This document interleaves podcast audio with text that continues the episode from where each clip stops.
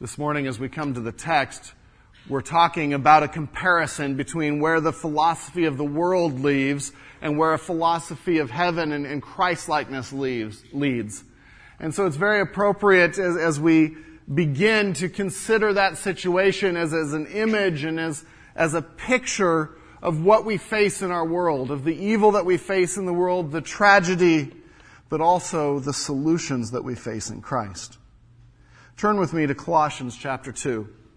We're actually going to pick up where we left off last week. We only got to 2 of the 3 paragraphs last week. And the paragraph that we're going to start with starts at verse 20. And it's really a transition in the book of Colossians. The entire text this morning is a transition between a lot of theology and a lot of teaching on what it means to be deeply rooted, what it means to be in Christ. And now the book and Paul in the book begins to transition to, okay, how do you put that into practice? How are you radically changed because you're deeply rooted in Christ?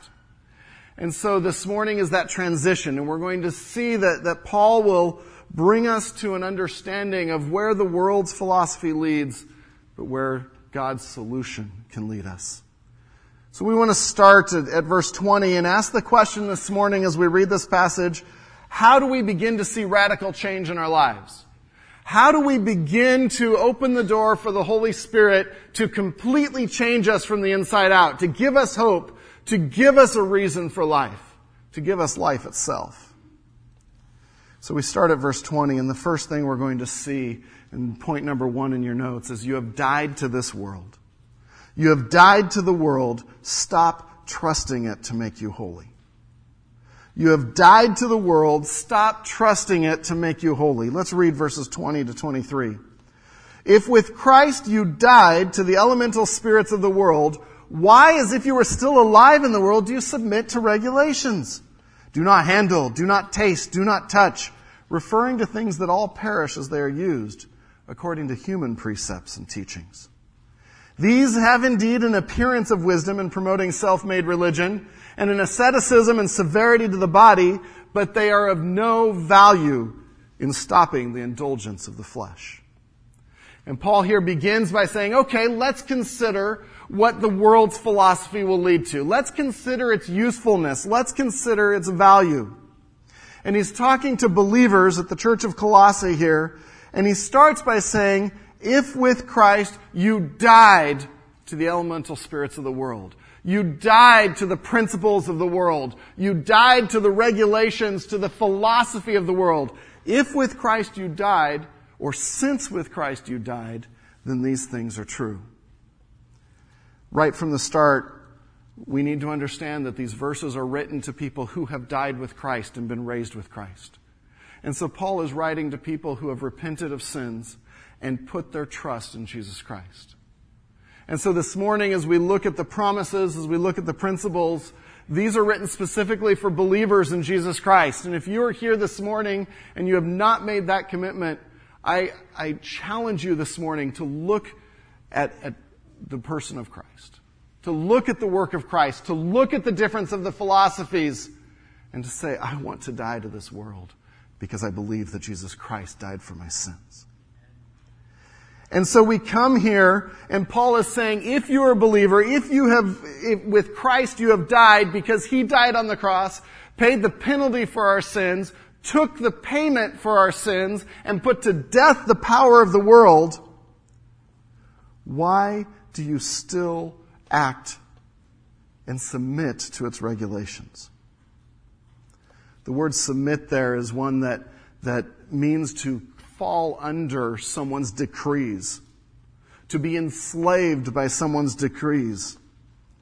And Paul here is challenging them, if you've been freed by the work of Jesus Christ, why are you so worried about what the world thinks? Why are you so enslaved by how the world says you become holy, how the world says you become spiritual, how the world says you become righteous?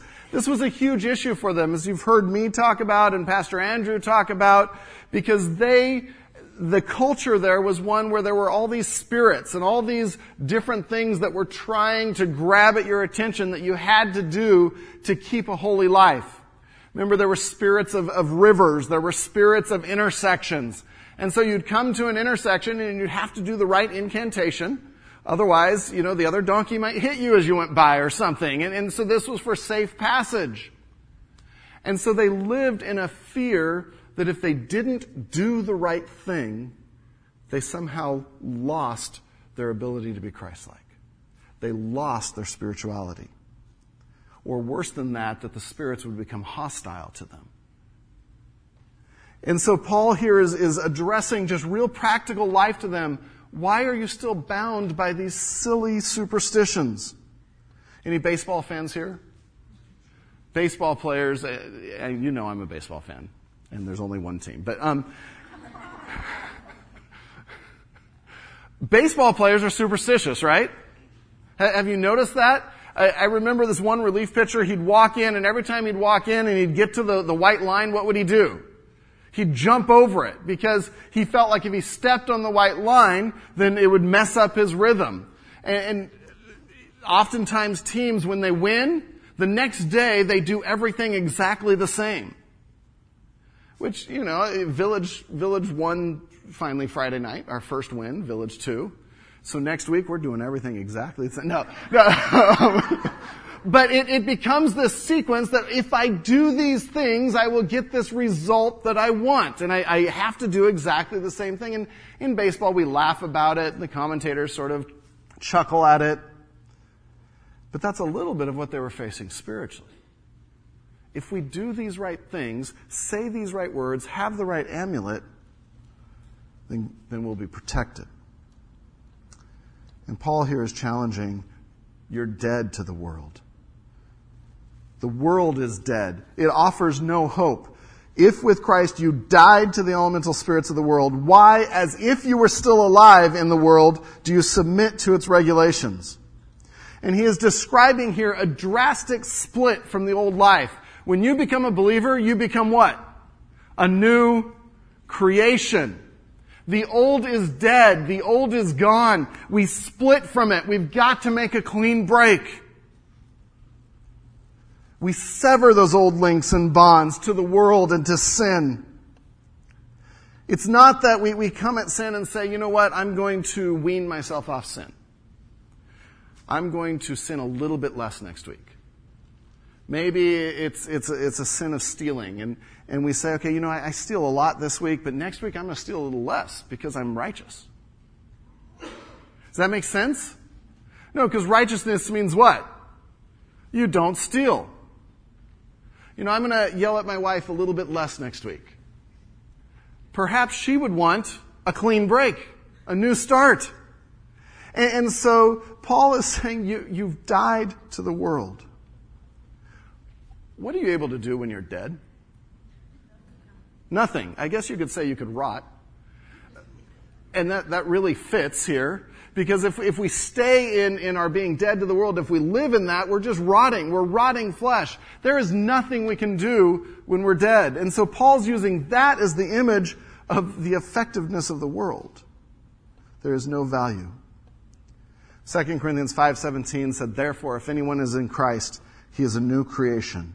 The old has passed away. Behold, the new has come. And so we come to the next verse. Why do you submit to its regulations? Voluntarily enslave yourselves to them. Do not handle, do not taste, do not touch. And he's probably speaking of the Jewish dietary laws here again and the people that were Jews that were coming in and saying, you're not really saved unless you do these things. And they were building this case, like we talked about last week, of how you had to be spiritual. But those are man-made restrictions. Those are man-made precepts. Those do not have power to free us from sin. Two sisters, stories told of two sisters that in high school lived a pretty wild life. They were into drinking and partying and all kinds of things. And then they became believers. They accepted Christ. And they started reading God's Word and seeing verses like you're dead to this world. And they got this invitation to go to another party, and they knew what kind of party it was. They knew that there'd be alcohol there. They knew there'd be all kinds of opportunities to sin there. And so they went ahead and RSVP'd. But their RSVP said, "We regret that we will not be able to attend because we are dead." I would love to see whoever received that. But what a picture of how serious we need to take our split from the world. To be dead to it. It is ineffective. These things like do not handle, do not taste, do not touch, for them. Maybe it's different things for us. Maybe it's the things the world tells us of what spiritual people should do. We should be tolerant. We should allow for every religion, because it's very narrow-minded to say that one religion leads to heaven. But it's not about being tolerant. It's about what God says is truth. And if another religion doesn't lead to heaven, we lie if we say it does, and we let people go to hell. But the world says that's not spiritual. Maybe the world will often say, okay, if you have a problem, yeah, the church isn't that relevant. God's word isn't that relevant. Here, let's do some self-help books and let's get you in a group and let's solve this on our own. Because that's what mature people do and enlightened people do. And we're buying into a dead system. A dead system.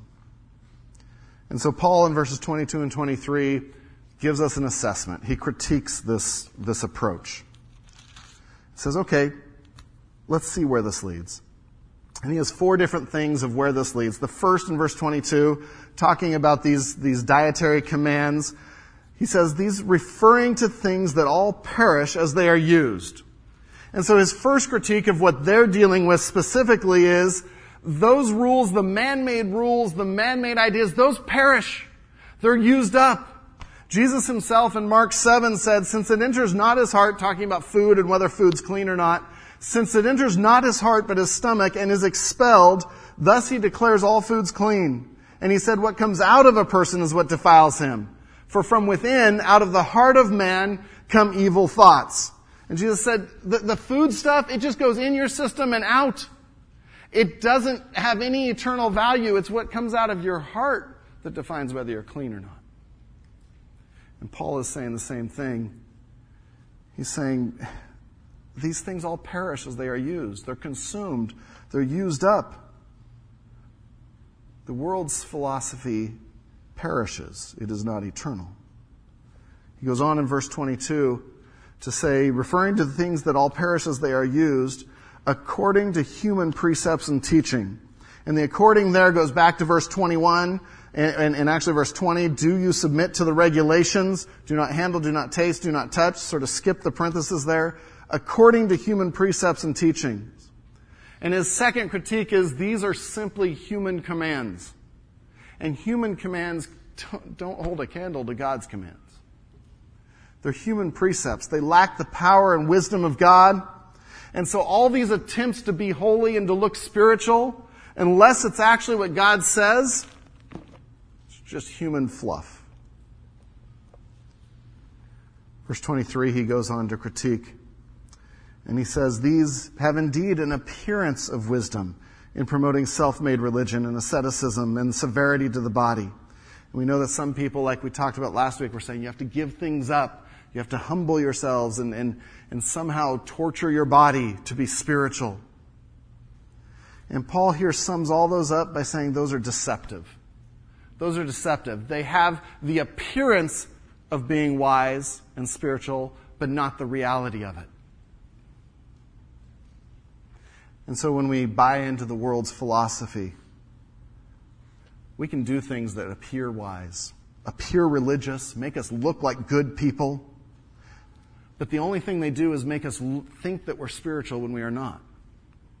And the problem is when we do all these things just for the sake of doing them, when we think that we're spiritual and we're not, we fool ourselves and we prevent ourselves from seeing our faults and seeing our need for Christ.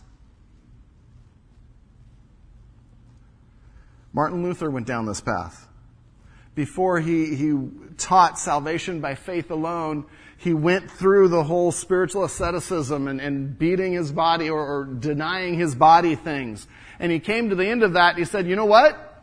Didn't work. Didn't draw me closer to God. I was just in more pain after that. And he began to study Scripture and realized it didn't work because that wasn't what God said to do. God said, believe in me and you will be saved. Trust me. And so we came to the doctrine of salvation by faith alone, out of God's word. So Paul says these have the appearance of wisdom. It's self-righteousness. It's man-made solutions, man-made wisdom. And finally, the last part of verse 23, which is, I think, a key verse that leads into the next passage. But they are of no value in stopping the indulgence of the flesh.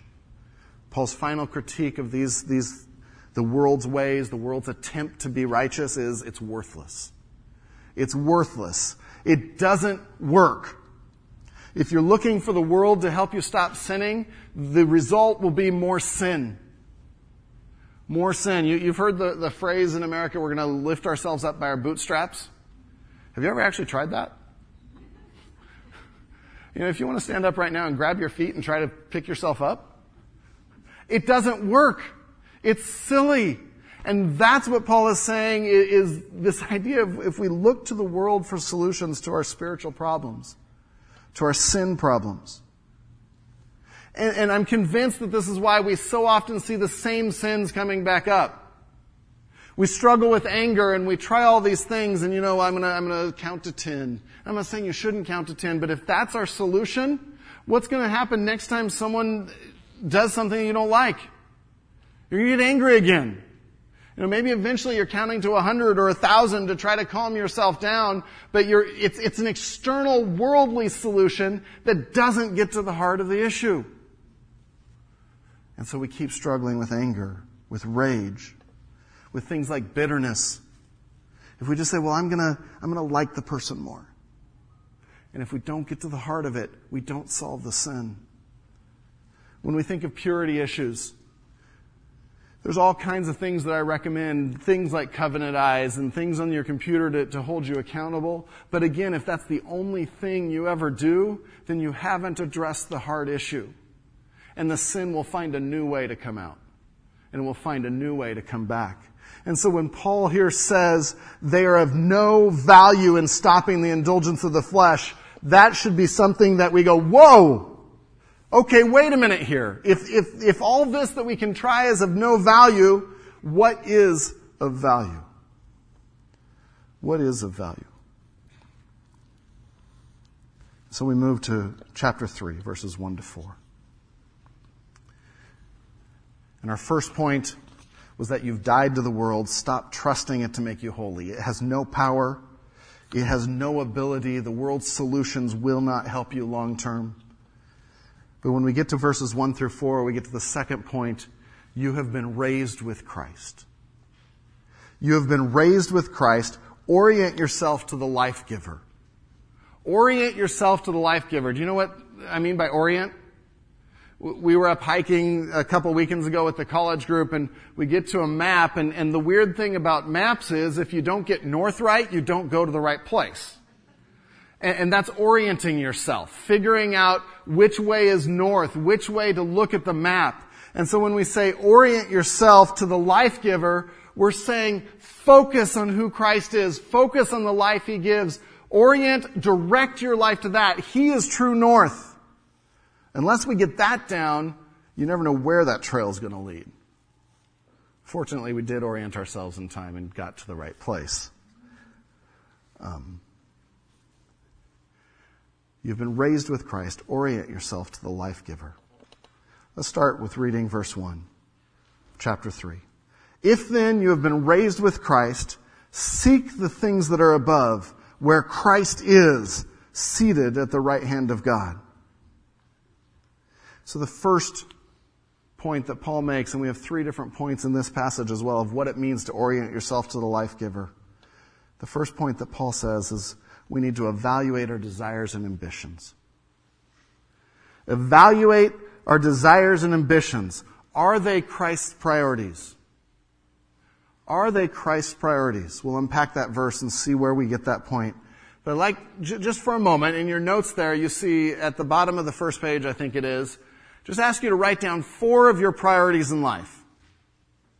4 desires or ambitions. If you had to say, man, this is what I really want, or this is what I'm striving for, this is what I'm seeking for, just write down the top 4.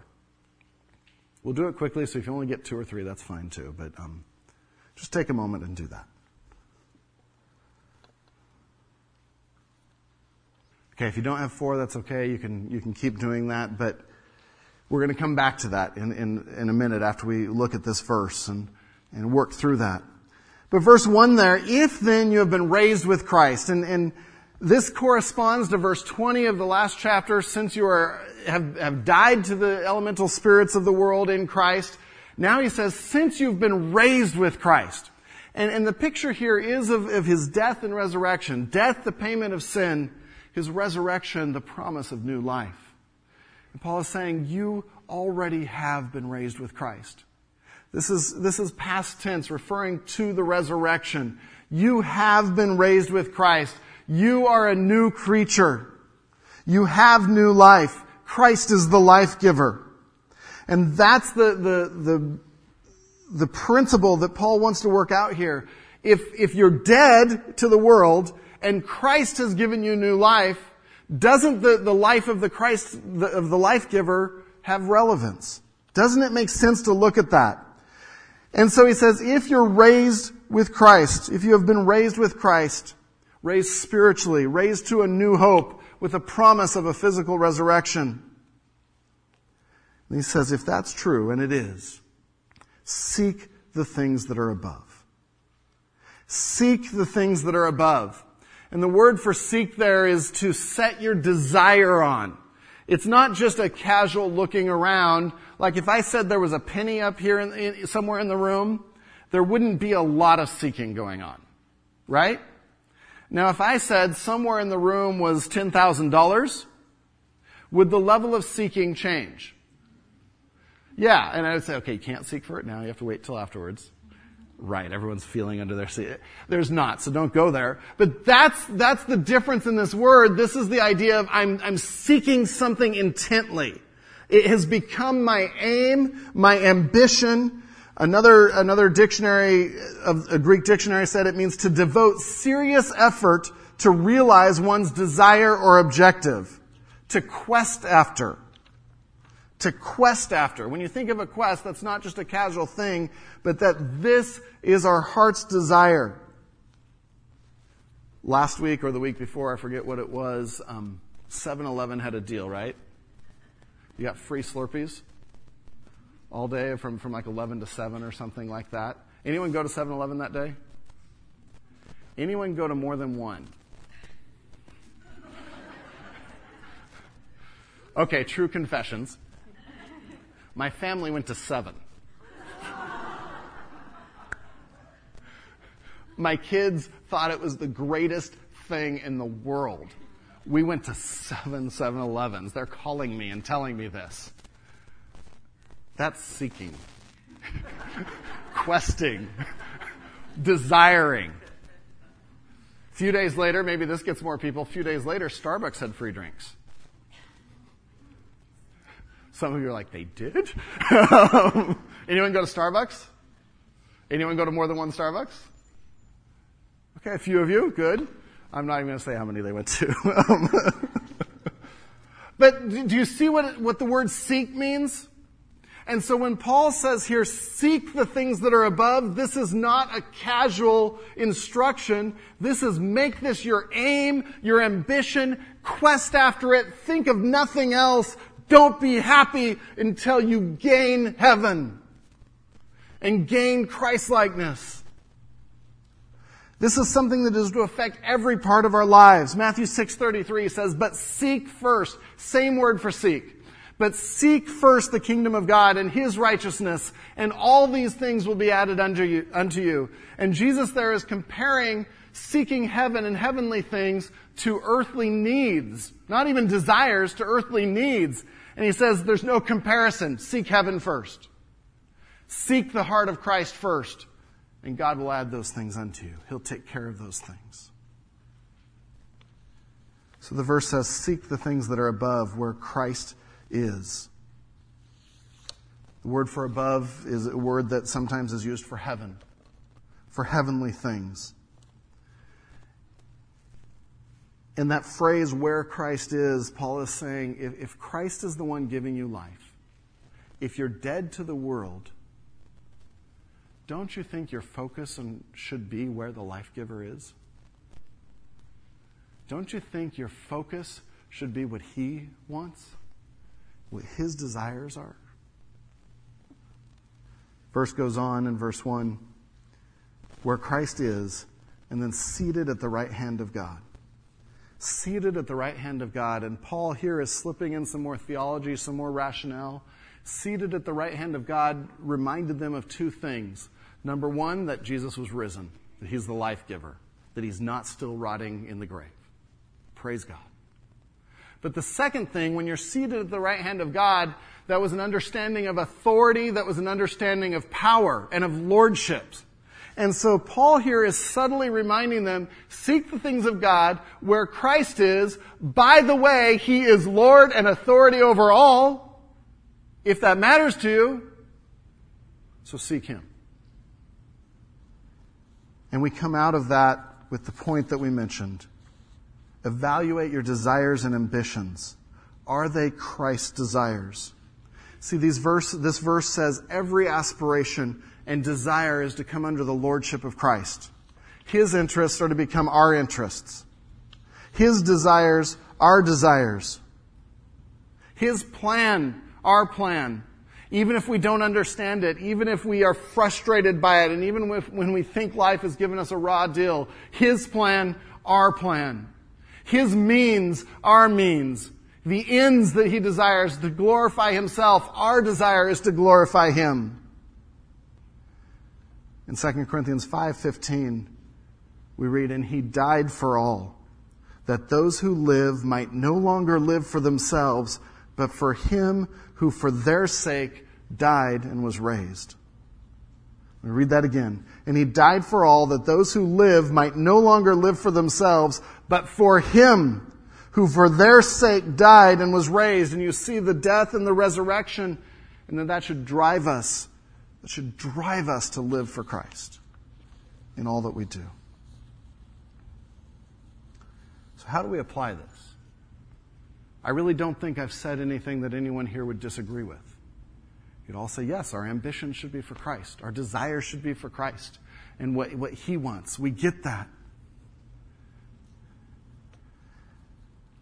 But I think our challenge is that we can have a head knowledge of that, but when it comes to what we actually put into practice, what we actually value and have as our ambition in life, often can get so distracted and muddled by everyday life that we lose sight of heaven, that we lose sight of seeking eternal things and God's things.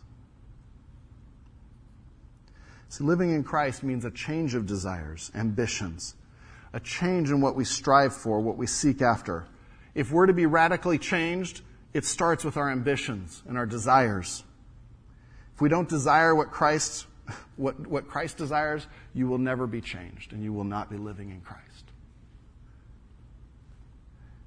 It sounds so simple, but it takes all of earthly life to, as God is sanctifying us, to put into practice. So look back on your list of your desires and ambitions. Your deepest desires, the things you strive for, the things you aim for. Don't turn them in. Don't say anything. This is just you and God.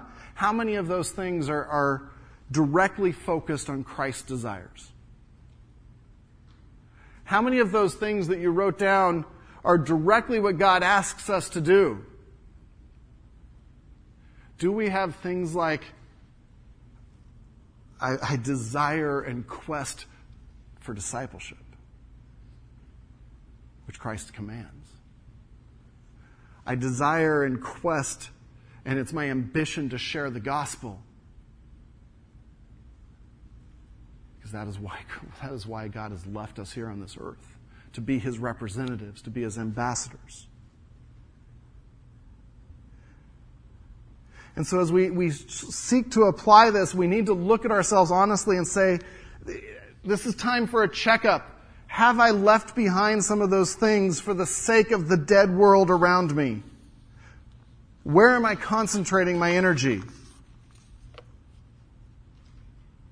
Am I focusing on what is eternal? So you ask ourselves questions like, how do I view money? How do I view money? That can become an aim. That can become an ambition. I'm going to make enough money, and maybe not even to be rich, but to provide well and to be comfortable. But is that an eternal way of looking at money? God would say, look at money with, how can I use my resources for the kingdom?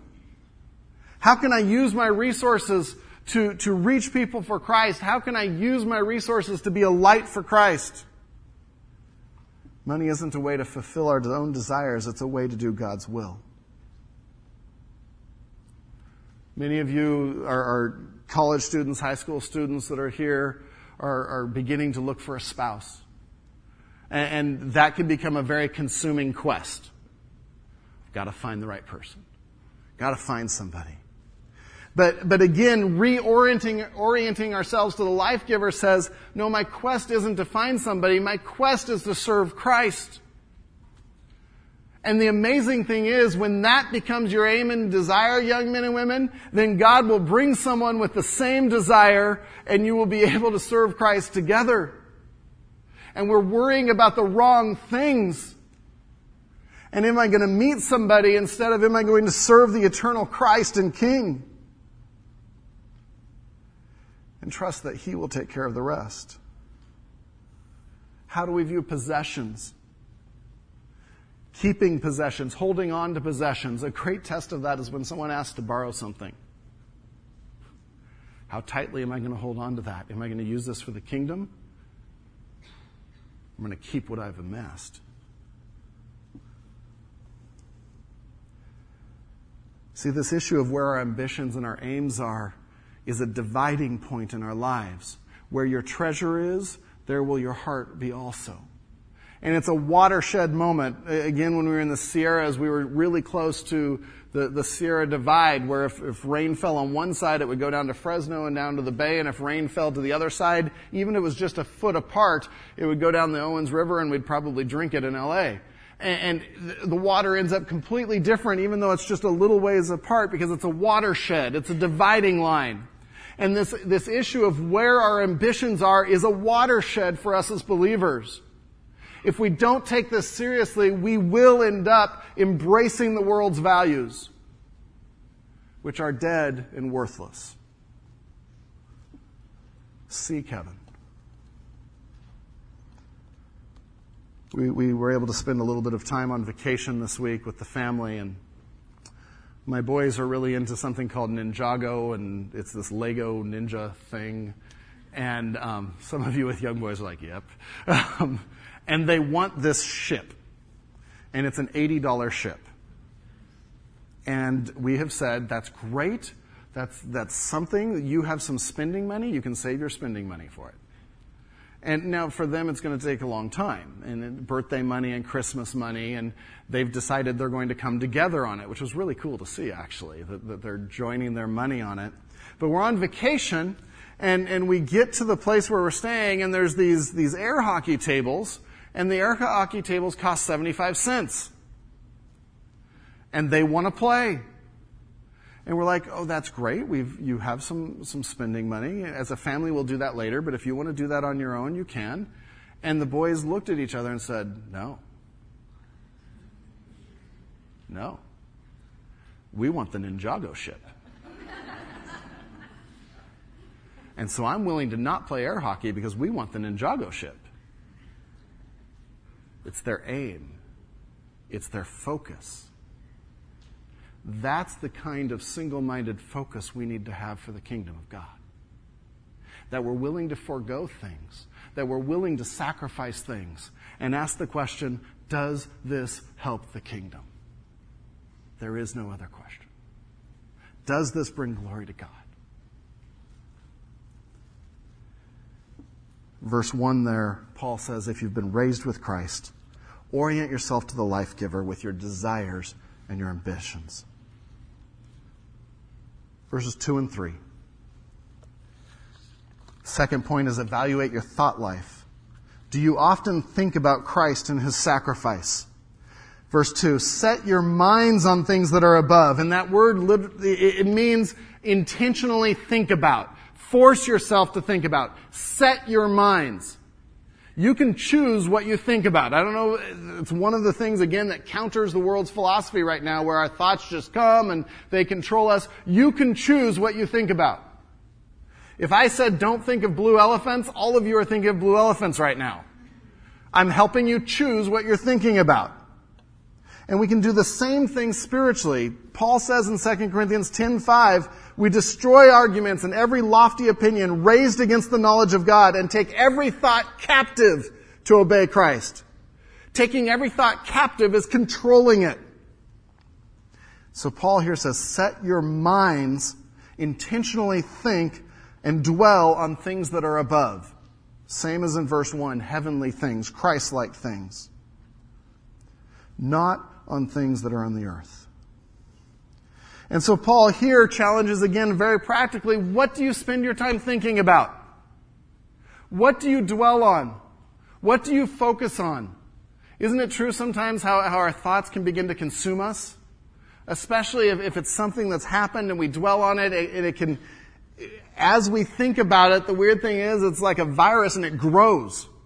And the details grow and the facts grow and it becomes so overwhelming that it blinds us to everything else. And God says, no, set your minds on things that are above. What things are above? What's he talking about?